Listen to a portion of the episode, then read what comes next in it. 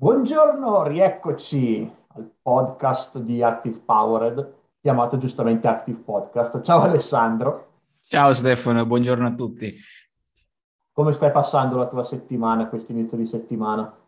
Beh, classico, come, come dicevamo in pre-call, il classico lunedì da jet lag, dato che nel, nei miei weekend cambiano totalmente gli orari e cambiano totalmente le abitudini eh, del giorno e mezzo, total, sabato pomeriggio e domenica, il lunedì mattina c'è sempre quel jet lag.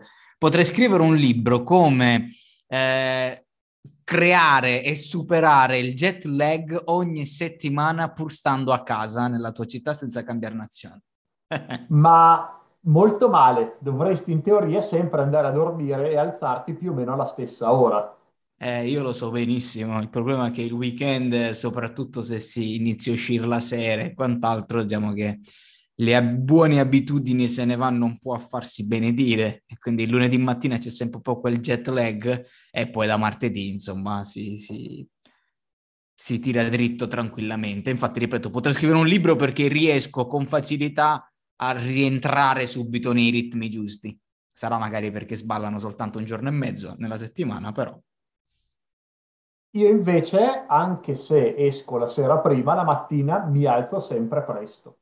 con Anche se torno a casa alle naturalmente? 3, massimo fra le 8 e le 9 sono sveglio. Ma naturalmente o con la sveglia? Naturalmente, non uso la sveglia da anni. Eh, bravo, quella è botta di culo. Io la sveglia non la uso dal martedì al venerdì. Tra l'altro la sveglia sveglia, in realtà io non la uso da una vita. Io ho la presente i simulatori d'alba della Philips. Ah, sì, sì. Quella roba là l'ho comprata anni e anni fa e da quando l'ho comprata praticamente non... eh, cioè, come funziona? Sarà che io ho il sonno leggero, però a me seriamente quando mi si sbatte la luce in faccia man mano che cresce simulando l'alba, io mi sveglio. Infatti mi sveglio sempre circa 1, 2, 5 minuti prima che inizi a suonare, perché poi suona, ma in realtà la stoppo prima perché sono già sveglio. Io invece uso l'alba naturale. Il mio segreto, tengo la finestra, diciamo la tapparella sempre un- almeno un pochino alzata, entra l'aria, la, la luce naturale del sole quando viene su il sole e dopo un po' mi sveglio per conto mio. Mm, però la notte presumo che tu non abbia lampioni. Ah, ecco, no, non ho lampioni. Eh, io una volta volevo farla sta cosa, soprattutto quando a giugno mi sono trasferito in questa nuova casa e durante l'anno scorso l'ho ristrutturata, e quindi pensavo a come mettere le cose, mi ho detto, bah, magari qui sfrutto l'alba naturale piuttosto che quella finta della, della Philips. In realtà, proprio nel, da dove nasce il sole e che c'è la finestra e quindi ci potrebbe essere dietro il letto, il problema è che la notte c'è un bel lampione sparato lì, quindi era un bel po' un casino addormentarsi col lampione sparato in faccia e quindi nada, No, si qui in. Finlandia invece alle, se non sbaglio, alle 11 di sera spengono le luci. Ah i sì? lampioni vengono spenti alle 11 di sera nelle zone residenziali. Poi certo sulle strade principali no, ma nelle stradine residenziali spengono i lampioni. eh beh, non è, non è una brutta cosa, Mm. qui non si fa, vabbè. Sono accesi solo di sera e poi appunto spenti. E invece dove sono in Spagna proprio non ci sono luci, sono in mezzo Vabbè, la, la sei nel mezzo del nulla, quindi... Sì, Quando rie- anzi, quando rientro a casa dopo, dopo che ha fatto il tramonto, che, che è tardi, o devo, devo andare con la luce del telefono per trovare, per trovare anche solo la porta di casa. O c'è la luna piena, se c'è la luna piena o quasi piena si vede, si vede bene, ma se non c'è la, se c'è nuvolo zero. eh, ma tu di tuo non hai manco la, la classica luce d'ingresso all'esterno?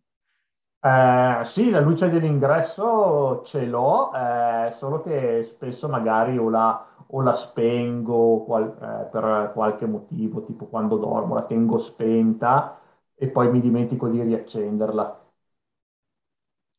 Ti serve un po' di domotica in quella casa, così si accende si spegne autonomamente.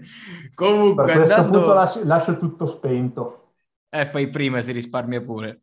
Andando a noi invece, Stefano, oggi l'argomento è... Oggi l'argomento, aspetta che l'ho coperto dalla pagina di chat, lezioni da 17 anni di pagine di opt-in.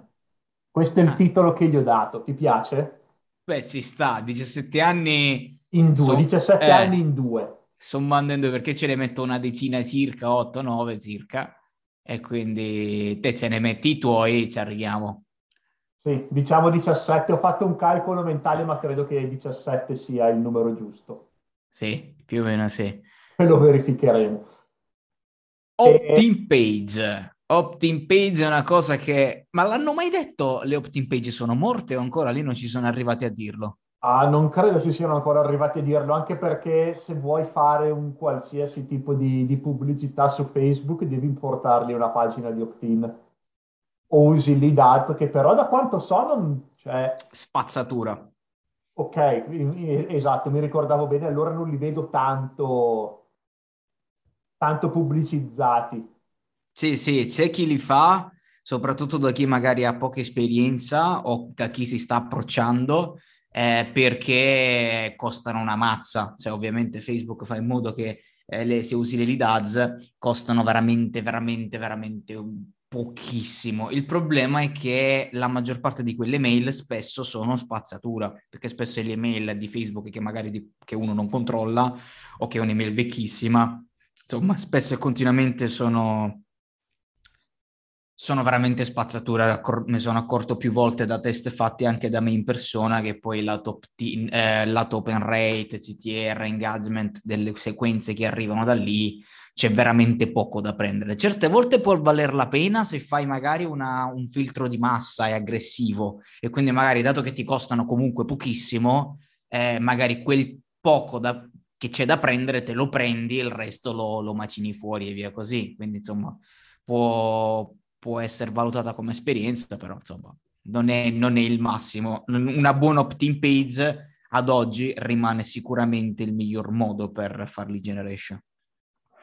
Ok, perfetto. Allora mi ricordavo bene. E l'obiettivo poi della, dell'opt-in page è far partire una sequenza di autorespondere e portare all'interno della propria lista per fare email marketing. La pagina di opt-in è il primo passo, direi, dell'email marketing, perché sono talmente così simbiontiche come, come elementi ehm, che non si possono staccare l'una dall'altra. La pagina di opt-in non ha senso se dietro non c'è un autoresponder o un email marketing e l'email marketing dubito che farà grandi numeri se non c'è una pagina di opt-in.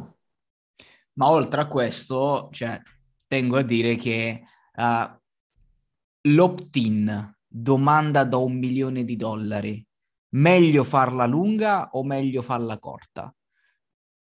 Allora, di tutti gli esperimenti che ho fatto, ho fatto io tanti esperimenti con, eh, con inglese dinamico, con un altro mio brand, perché ah, è posizionato molto bene a livello di SEO, ci sono tantissime, tantissime visite, migliaia di visite al giorno per quel sito e quindi ci sono tante tante persone che vanno sulla pagina di opt-in. Oltre a, que- oltre a questo adesso no perché non, non ci sto più dietro, ma una volta facevo tantissimo Facebook Ads, facevo 200-300 euro al giorno di Facebook Ads che portavano una pagina di opt-in e, e quindi ho fatto tantissimi esperimenti su quello. Prima di Inglese Dinamico c'erano altri, altri brand che usavo per esperimenti, ne ho fatti anche diversi con Active Powered e quindi ho cognizione di causa quando dico che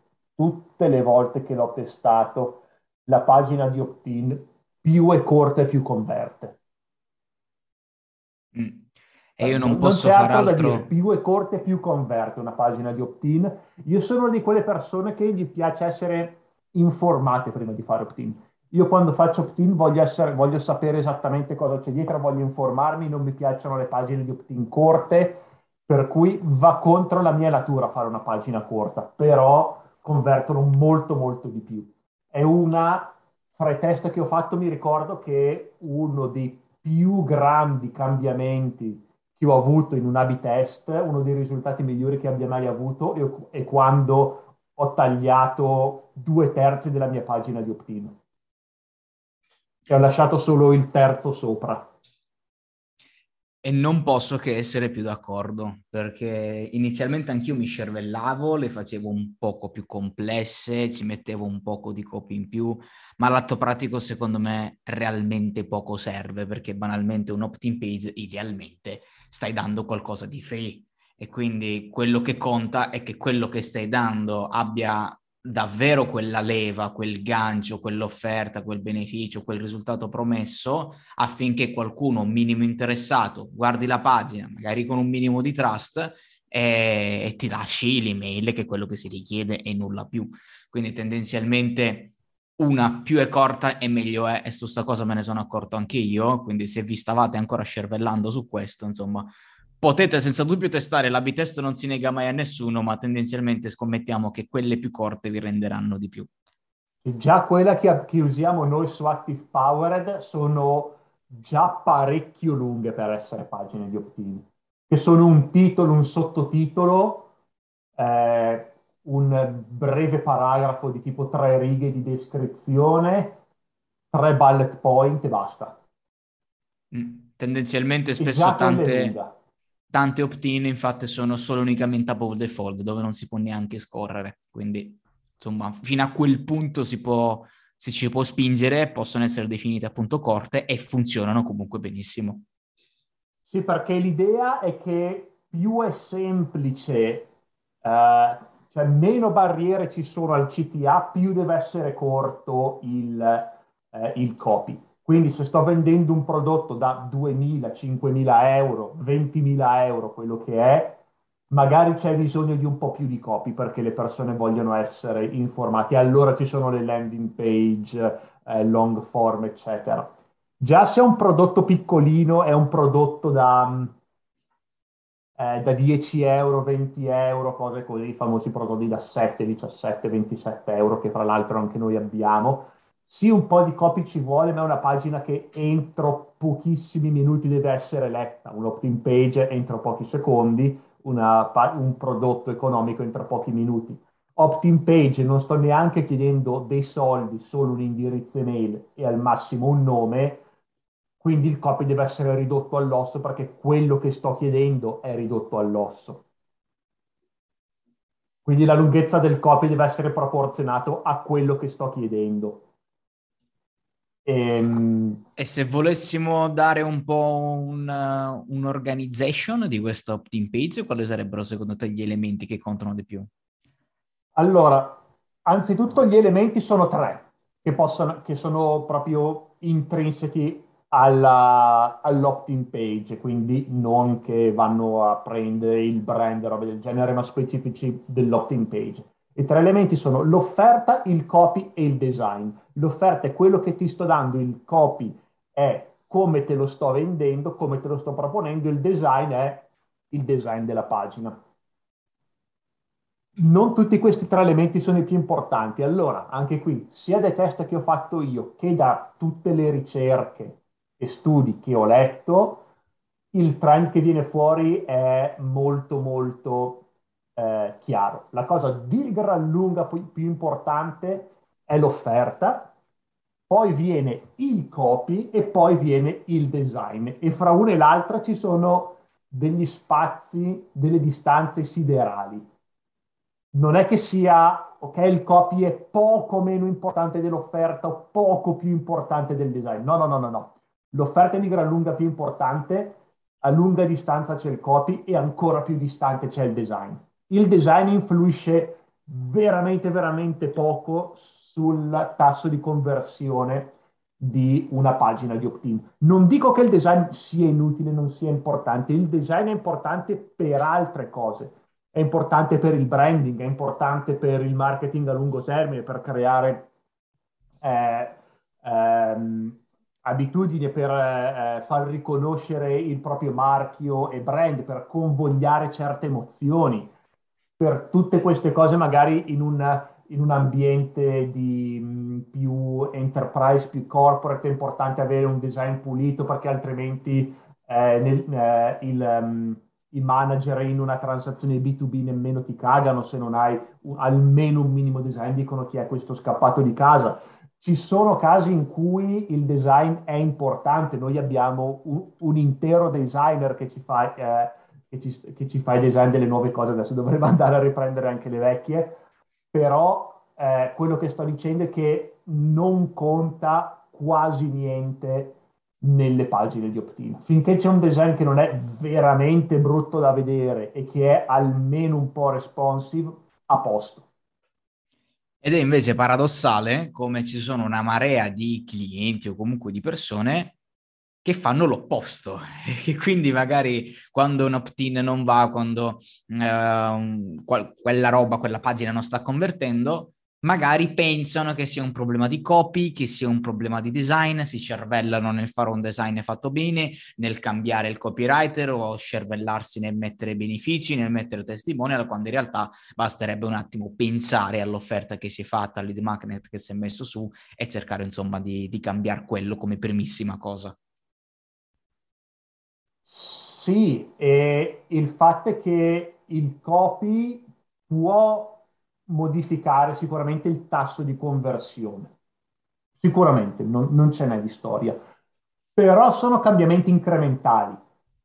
Fanno un po' di più o un po' di meno di conversioni, ok, però non si può rivoluzionare una pagina o il, il tasso di opt-in di una pagina o portare una campagna che non è assolutamente a, a, un buon ROAS, una campagna che ti fa guadagnare una marea di soldi solo con il copy. Se c'è una campagna che non funziona, quello che bisogna cambiare è l'offerta. Se c'è una campagna che già funziona e voglio farla funzionare ancora di più, ok, allora lavoro sul copy.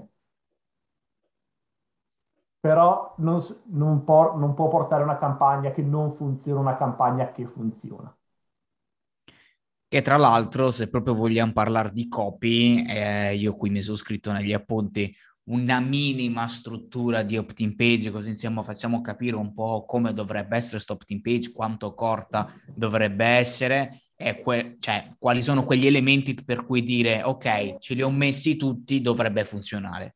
Banalmente una opt-in page tra l'altro penso che negli articolo, nell'articolo, negli articoli che faremo collegati a questo podcast ci sarà un template nostro. Eh, sì, lo mettiamo perché il design è talmente poco importante che per me non è un problema proprio allegare lo, ste- lo stesso identico template che usiamo noi, cioè non è un segreto, un template come tutti gli altri. Esatto, e quindi oltre a dare il template, banalmente la struttura che vedrete sarà più o meno simile a questa, c'è una una above fold, una, un inizio, un header con la classica headline, con il classico titolo che presenta l'offerta, il beneficio primario, il risultato che vogliamo dare, un sottotitolo che si espande, che espande meglio l'offerta, da un minimo di descrizione, comunque la classica sub, headline, per poi avere già subito una CTA above fold, perché magari lì in quel momento già qualcuno, vedendo titolo e sottotitolo, è già convinto, vuole e in teoria dovrebbe già essere convinto a lasciarci l'email per ottenere quello che vuole ottenere. Poi sotto, e già qui stiamo andando secondo me un po' sul di più, ci possiamo mettere appunto una, un bullet che può essere organizzato anche orizzontalmente per farlo più figo, di benefici, i classici quattro slot, quattro colonne di benefici con l'immaginetta e il titolino, so, con il titolino sotto, e poi sotto un'altra l'altra CTA con il form e anche l'immagine, magari adesso ne parlerai anche un po' tu, anche dopo, della, perché è importante comunque dare un'immagine immagine a lead magnet non lasciarlo lì fuorviante. Poi al massimo, se proprio si vuole strafare, mettere qualche logo per generare fiducia, quindi qualche logo di clienti, se siamo spuntati da qualche parte, qualche giornale, qualche collaborazione, qualche testimonial, insomma, se proprio ce le vogliamo mettere per dare quel minimo di authority. Fine, semplice, cioè un opt-in page dovrebbe essere anche super mega veloce da tirar su per poter già ottenere dei risultati. Sì, è importante anche farla velocemente perché l'idea è che voglio testare il più velocemente possibile la mia offerta. Voglio che la mia offerta sia online, che uno possa scaricare il PDF, quello che è, perché voglio vedere se l'offerta funziona. Se non funziona non mi serve fare tutto il lavoro che sta dietro un opt-in page altamente ottimizzata, perché se l'offerta non funziona non ha senso fare tutto questo lavoro.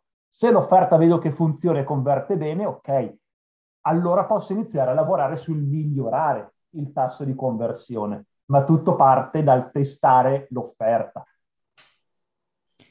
E per testare una pagina per la newsletter, come la creeresti te?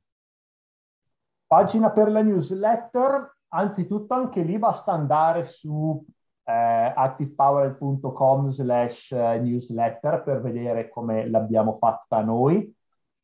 E anche lì è la cosa più veloce e banale che possa esistere.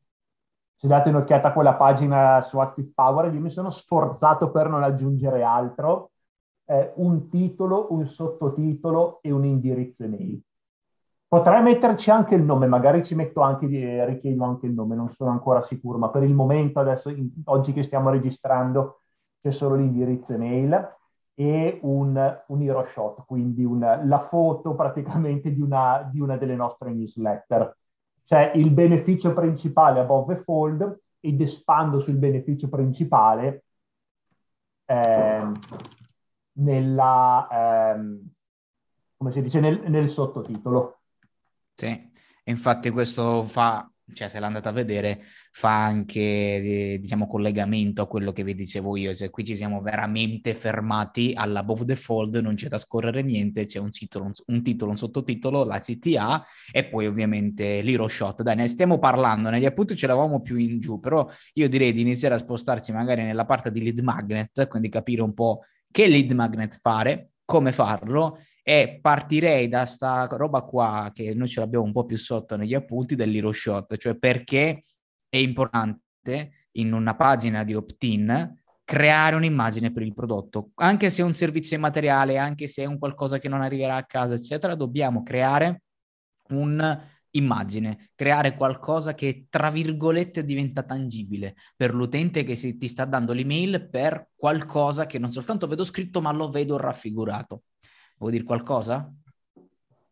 Eh, voglio spiegare perché è importante, perché il design, abbiamo detto, non è importante, questa è l'unica eccezione dove è importante perché ehm, è difficile per le persone immaginare qualcosa. Um, quando vogliamo dargli qualcosa, se gli facciamo vedere cos'è quel qualcosa, è, um, riescono a percepirlo molto molto meglio le persone, perché le persone, tutti gli esseri umani, sono animali molto molto visivi. Il senso migliore che ha l'uomo è la vista, di gran lunga. Non abbiamo il naso di un cane.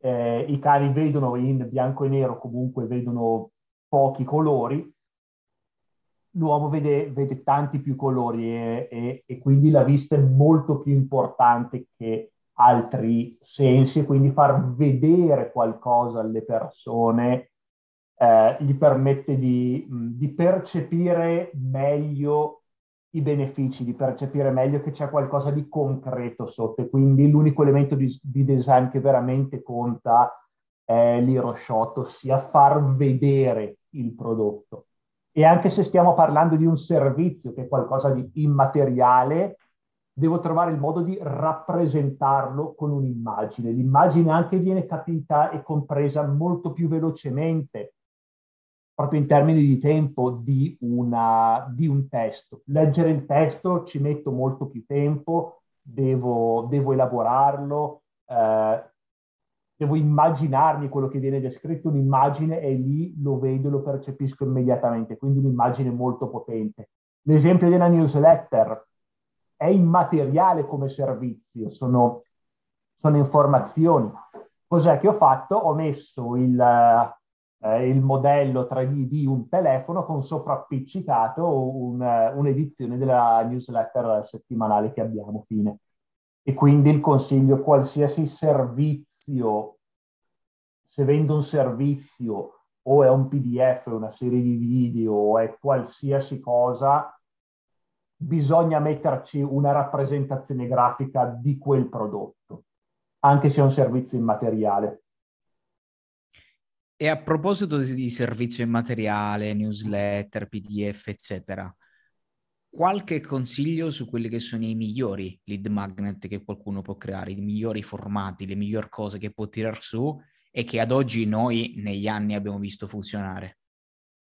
Allora, il classico è il, um, è il PDF, che però secondo me ha perso un po' la sua efficacia. Um, ha perso molto la sua efficacia, purtroppo. Ormai, PD, esatto, ormai i PDF ce li hanno tutti. Ok, se stiamo parlando di un settore che non è altamente sofisticato, le persone magari non hanno mai visto PDF perché sono in un settore dove non ci sono concorrenti che hanno dei PDF gratuiti, però non attirano così tanto. Ormai ci siamo evoluti oltre il PDF. Quello che funziona bene sono i template, sono le checklist eh, perché sono uno perché attirano molto di più perché già il nome, il template, la checklist so di avere qualcosa di pratico, quindi mi interessa. Eh, ad esempio, questo podcast titolo Lezioni da 17 anni di pagine di opt-in non sarà mai un, uh, un lead magnet per noi. Un lead magnet potrebbe essere checklist, due punti, eh, otto elementi che devono essere sulla tua pagina di opt-in. Checklist, pagina di opt-in che converte, una cosa del genere. Oppure il template di Elementor della tua opt-in. Esatto, template gratis.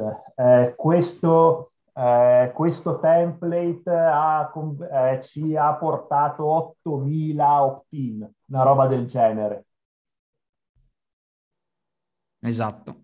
E se vogliamo dare anche qualche info in più e dare magari qualche esempio, per template, oltre a questo nello specifico, quindi collegato magari a un argomento di cui stiamo parlando, collegato un, agli argomenti che trattiamo in generale nel sito, quindi template, che ne so, template della newsletter, template di automazione del carrello abbandonato, tutte queste cose qua, ho visto che stanno andando moltissimo gli starter kit. Quindi se ehm, noi abbiamo ad esempio su ActiveCampaign, quindi parliamo del nostro mondo, ActiveCampaign, piuttosto che andare a dare sì il template di carrello abbandonato, ma potrebbe aver senso pensare per un opt-in generico uno starter kit nel mondo dell'automation marketing con ActiveCampaign, quindi magari quel... Eh, il lead magnet diventa il kit di automazioni, il kit di template di automazioni per fare, per par- passare da 0 a 1 nel mondo dell'automation, quindi magari dare, che ne so, il template della sequenza di benvenuto più eh, quello del carrello abbandonato nel caso di e-commerce, insomma, dare un gruppo di, di, template che fungono da starter kit a te che inizi con ActiveCampaign. Lo stesso può essere fatto con, uh, con, altri, con altri mercati. Io lo starter kit l'ho visto applicato su tantissime cose, sul mondo della nutrizione, sul mondo dell'allenamento, del bodybuilding, eccetera. Ho visto dare il, lo starter kit dell'allenamento con uh, gli, gli, esercizi chiave e quant'altro, eccetera. Quindi lo starter kit in termini di template e checklist eh, fanno veramente la differenza. Parlando di checklist, una cosa che ho visto nel weekend ehm, è stato per quanto riguarda un, um, un sito che vendeva poi formazione, corsi sul mondo di YouTube, youtuber e quant'altro, c'era uh, la checklist per pubblicare un video su YouTube. Quindi in quel caso addirittura c'era proprio questo template fatto anche a checklist su Notion, insomma era anche abbastanza avanzato, che poi ovviamente l'obiettivo suo era anche quello poi di venderti la formazione, eccetera. Però vabbè, il punto è template, checklist funzionano veramente da Dio, che secondo me ci mettete anche meno a farle rispetto a un classico PDF, ma quello sono che più funziona... immediati da consumare, oltre ad essere più semplici da creare, sono più immediati da consumare e va benissimo. Assolutamente sì, ma quello che funziona anche di più, che è sempre relativamente semplice da mettere su e facile anche quello da consumare, ma che abbiamo visto funzionare veramente, veramente da Dio su tantissimi mercati diversi, a partire anche dal nostro inglese dinamico, è il test barra quiz. Quindi cervellarsi per fare un test barra quiz come punto di entrata, come lead magnet, come eh, con la sua opt-in, eccetera, eccetera. Vuoi parlarne un po' te, dato che con il tuo blocco linguistico su inglese dinamico avrai contaminato mezza Italia? sì, probabilmente sì.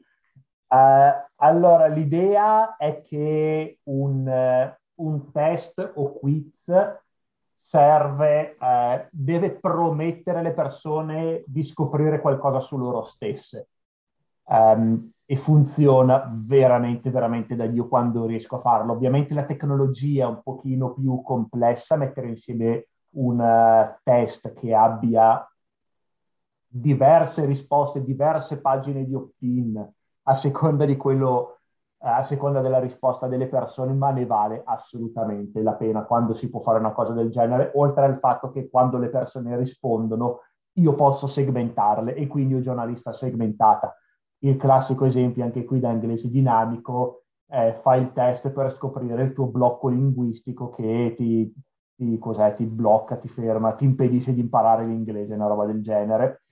E, e, quando le pers- quindi sto promettendo alle persone che fanno il quiz, fanno il test e scoprono qualcosa su loro stesse, scoprono il loro blocco linguistico e a seconda poi del loro blocco linguistico vanno una, in una pagina di risultati differenti che vi spiega il loro blocco linguistico, eh, come, eh, cosa comporta, perché, perché hanno questo tipo di blocco, eccetera, eccetera, come superarlo. E ho già una lista segmentata.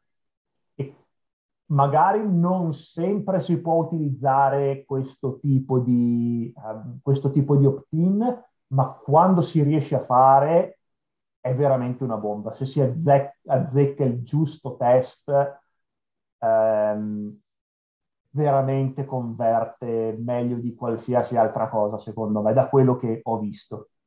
Concordo, concordo perché l'ho visto fare anche in, in altre attività.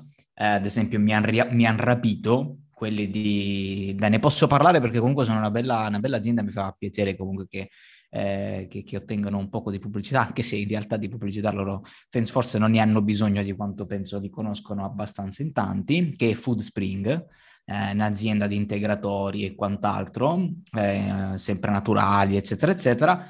Loro ti fanno proprio un test che loro hanno chiamato il body check quindi ti fanno fare un test su chi sei, che obiettivo c'hai, che obiettivo non c'hai, per poi darti nella thank you page quello che sarebbero gli integratori più adatti ai tuoi obiettivi, che siano essere energetico, che sia eh, che stai facendo un percorso di massa muscolare, eccetera, eccetera. Insomma, dopo il body check ti escono dietro eh, tutti i risultati che poi alla fine della fiera sono prodotti che dovrebbero comprare, che dovresti, che dovresti comprare. Quindi veramente dove si riesce a fare un test quiz e se si, ci, se si ci cervello un pochettino si riesce veramente a farli un po' ovunque, eh, funzionano veramente da Dio. Si segmenta, si converte tantissimo e, e detto questo, cioè veramente, veramente funziona. Ma un ultimo, direi, che vorrei inserire come esempio di uh, lead magnet, un po' più occasionale, però noi essendo un po' del settore ci mettiamo dentro, il trial, la classica prova gratuita. Cioè, è un po' più occasionale perché cioè, serve per il classico software, per l'app, per chi consuma queste cose, un po' il 14 giorni gratis di Active Campaign, però è dannatamente utile dare una trial di prova.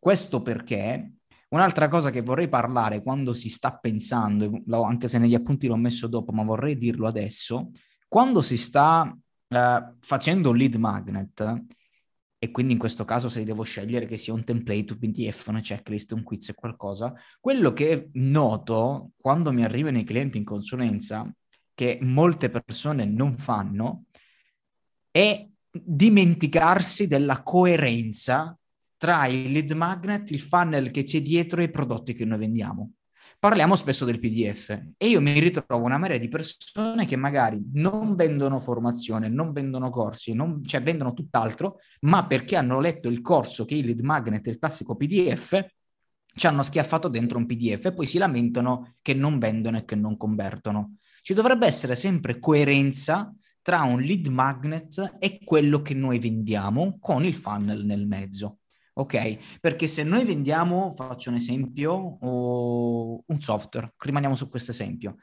Un conto è fare un semplice PDF o cose di questo tipo che può funzionare o non può funzionare, ma se tu dai come principale lead magnet un trial che ti fa provare quel software, poi dopo ci può mettere anche i PDF, PDF che ti aiutano, i template che ti aiutano, le checklist che ti aiutano, ma in quel caso la coerenza è che devi vendere quel dannato software.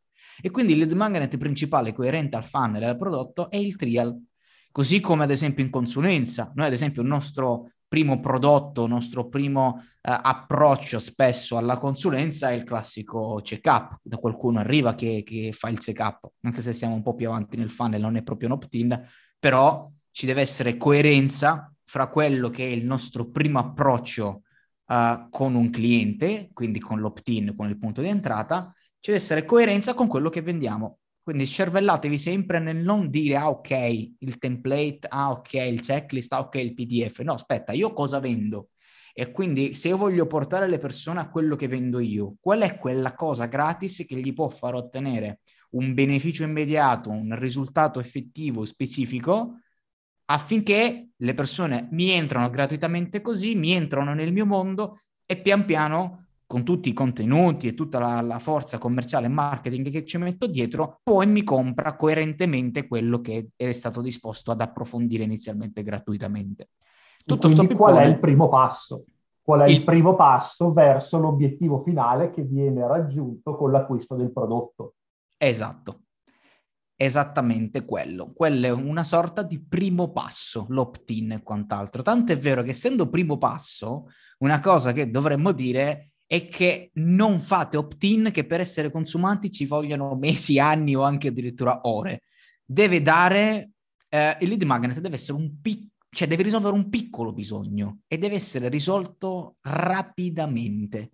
Dovete regalare un vero e proprio, ma piccolo risultato, comunque impattante nel loro mondo, quindi deve essere consumato in 5-10 minuti a essere esagerati. Non ha senso, per la stragrande maggioranza dei casi, andare a produrre lead magnet che poi devono impegnare dall'altra parte un utente, anche se gratis, a leggerlo, a studiarselo, a farselo. Non ha senso. Da lì, Ma infatti... soprattutto, oltre a questo che è sicuramente vero, perché è così importante? Uno, perché poi voglio passare alla fase di vendita, ma due, perché la cosa migliore che posso fare per portare un download gratuito, un opt-in gratuito a un acquirente pagante è fargli ottenere una piccola vittoria, fargli ottenere un piccolo risultato. Quindi vado a risolvere un problema ultra specifico, molto piccolo col mio prodotto gratuito, consumato il prodotto in 5 minuti, in altri 5 minuti le persone possono già ottenere un micro risultato che sono contente, hanno quell'infusione di dopamina perché hanno ottenuto un risultato hanno raggiunto un traguardo, è molto più probabile che passino ad acquistare il prodotto quando glielo propongo. E anche per questo le checklist e i template sono così importanti, perché con un template puoi prendere il template e usarlo subito. E quando invece, ti faccio questa domanda che forse è anche l'ultima dei nostri appunti, quando ha senso andare fuori questa regola. Quindi quando ha senso quel mega contenuto come opt-in, quel classico webinar piuttosto che altri tipi di esempi che magari sono estremamente enormi come lead magnet come opt-in? Allora, parlando di webinar, è un opt-in che sicuramente richiede più attenzione da parte di chi fa opt-in, perché ti devi registrare al webinar, quindi non stai solo mettendo il tuo indirizzo email, ti stai registrando per un evento in diretta devi partecipare al momento del webinar e, ehm, e in genere i webinar sono abbastanza lunghi, non si consumano in 5 minuti. Hanno senso questi tipi di opt-in, nello specifico i webinar, quando ho un front-end, un prodotto di front-end molto costoso. I webinar costano tanto perché eh, i webinar convertono tanto quando ho, eh, ho prodotti costosi, perché c'è un'interazione eh, personale con chi sta facendo il webinar, è un'interazione indiretta. E sono lunghi webinar perché mettono insieme la parte di opt-in, quindi di lead magnet, di contenuto gratuito, con la parte di vendita. Sono un lead magnet gratuito e una pagina di vendita fusi insieme e convertono molto molto bene, ma se ho un prodotto che costa poco, che costa 50 euro, anche 100 euro, il webinar è totalmente inutile. Per prodotti poco costosi si ritorna alla regola di lead magnet che si consumano velocemente. Se ho un front-end molto costoso, centinaia se non migliaia di euro, allora il webinar ci torna utile. E siamo e lì se, e se invece, se invece ho un contenuto grosso che voglio dare alle persone, anche qui si comincia ad andare un pochino fuori dalla, da, da quello che è lo standard, po- eh, posso spezzettare il contenuto in una serie di video. Non so se va ancora la famosa serie di video eh, che inserisci il tuo email per eh, ricevere una serie di quattro video su come, come perdere peso con le pillole anabolizzanti. Sì, sì, allora tendenzialmente io ho visto che ancora vanno queste cose. Quello può avere senso, la serie di video. Uh, diciamo che io un pochino storco il naso di fronte alle serie di video perché comincia a diventare più, più pesante, comincio a, a far andare avanti troppo il lead magnet e a spostare troppo in avanti la parte di vendita. Anche questo può avere senso se l'idea è di vendere un prodotto mid market, diciamo, un prodotto più costoso lo vendo bene con i webinar, un prodotto economico lo vedo bene con, eh, con gli opt-in, con i lead magnet da 5 minuti, un mid market, un prodotto da 200-300 euro, diciamo, un front-end da 200-300 euro, ci potrebbe stare una serie di video, ipotizzo, non l'ho mai testato, io personalmente non ho mai avuto successo con le serie di video, non ho mai trovato un, un mercato e un, uh, un funnel in cui funzionasse la serie di video meglio di altri sistemi. E quindi dico, ok, pro- penso che potrebbe avere senso per prodotti mid market, però non lo implementerei, non consiglio di implementarlo senza dei test per vedere se è vero. Diciamo che, come abbiamo detto anche nel podcast passato, i test vincono sempre comunque su qualsiasi tipo di, di parere. Sì, molti usano la serie di video per, eh, per, e convertono bene perché convertono bene, vendono tanto, ma io mi chiedo se non sia semplicemente il marketing che fanno e l'offerta che fanno che attira e se cambiassero da una serie di video a un webinar in diretta, magari ne farebbero, venderebbero ancora di più, mi verrebbe da dire. Quindi non necessariamente solo perché uno vende tanto con, la serie, con una serie di video come lead magnet vuol dire che sono quelli che gli fanno vendere tanto. Magari è semplicemente un'eccellente offerta con un'eccellente copy. Potrebbe darsi. Detto questo, Stefano, non so se vuoi parlare oppure dobbiamo splittare in due questo podcast che stavo vedendo dall'orario sta durando veramente veramente tanto e vuoi splittare magari in due la parte degli opt-in e parlare prossima nel prossimo episodio sia del come generare traffico piuttosto che come creare effettivamente un opt-in di successo? Eh, sì, stiamo andando per le lunghe, interrompiamo qui, eh, c'era anche tutta la parte negli appunti di come generare traffico, magari ne parliamo la, prossim- la prossima volta. Ok, e allora non mi resta che dirvi buona settimana a tutti. Se lo state ascoltando di lunedì, se lo state ascoltando da qualche, altra, qualche altro giorno, semplicemente buona giornata. Ma vengono pubblicati di mercoledì podcast. Buon mercoledì allora. buon, buon metà settimana. Ciao ciao a tutti.